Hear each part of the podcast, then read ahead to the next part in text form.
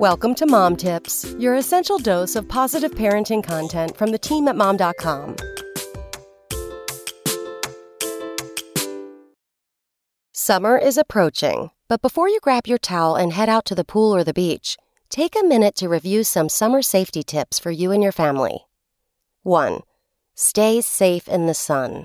Protect your child from harmful sun rays during outdoor play and limit their sun exposure between the hours of 10 a.m. and 4 p.m.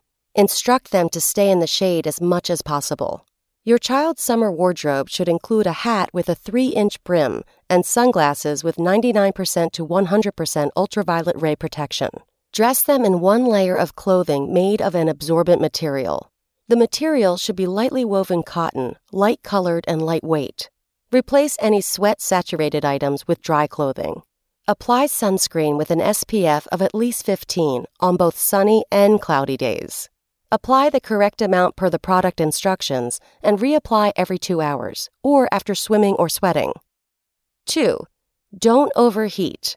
Children are susceptible to heat related illness in the summer. Reduce the intensity of activities 15 minutes or longer in length when heat and humidity reach high levels to avoid heat stress and exhaustion. Make sure children are well hydrated before, during, and after physical activity, and encourage frequent drinking even if they say they are not thirsty. If your child's summer travel plans include a trip to a substantially warmer climate, limit their outdoor physical activity at first and gradually increase the amount of activity over time to allow their body to acclimate to the change in temperature. 3. Be safe and vigilant near water. Never leave a child unsupervised in or near a pool or spa for any period of time.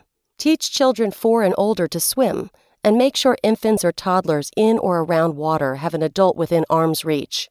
Avoid inflatable swimming aids such as floaties as these do not substitute for approved life vests and can give a child a false sense of security.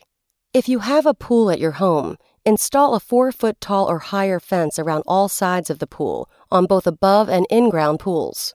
Make sure the gate opens out from the pool and self closes. Additionally, place the latch at a height where young children cannot reach it and make sure it automatically latches each time it is opened or closed.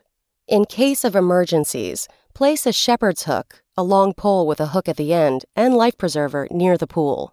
Suction from pool and spa drains can trap a child underwater. Do not use a pool or spa if there are broken or missing drain covers. Come back Monday for more mom tips. Spoken Layer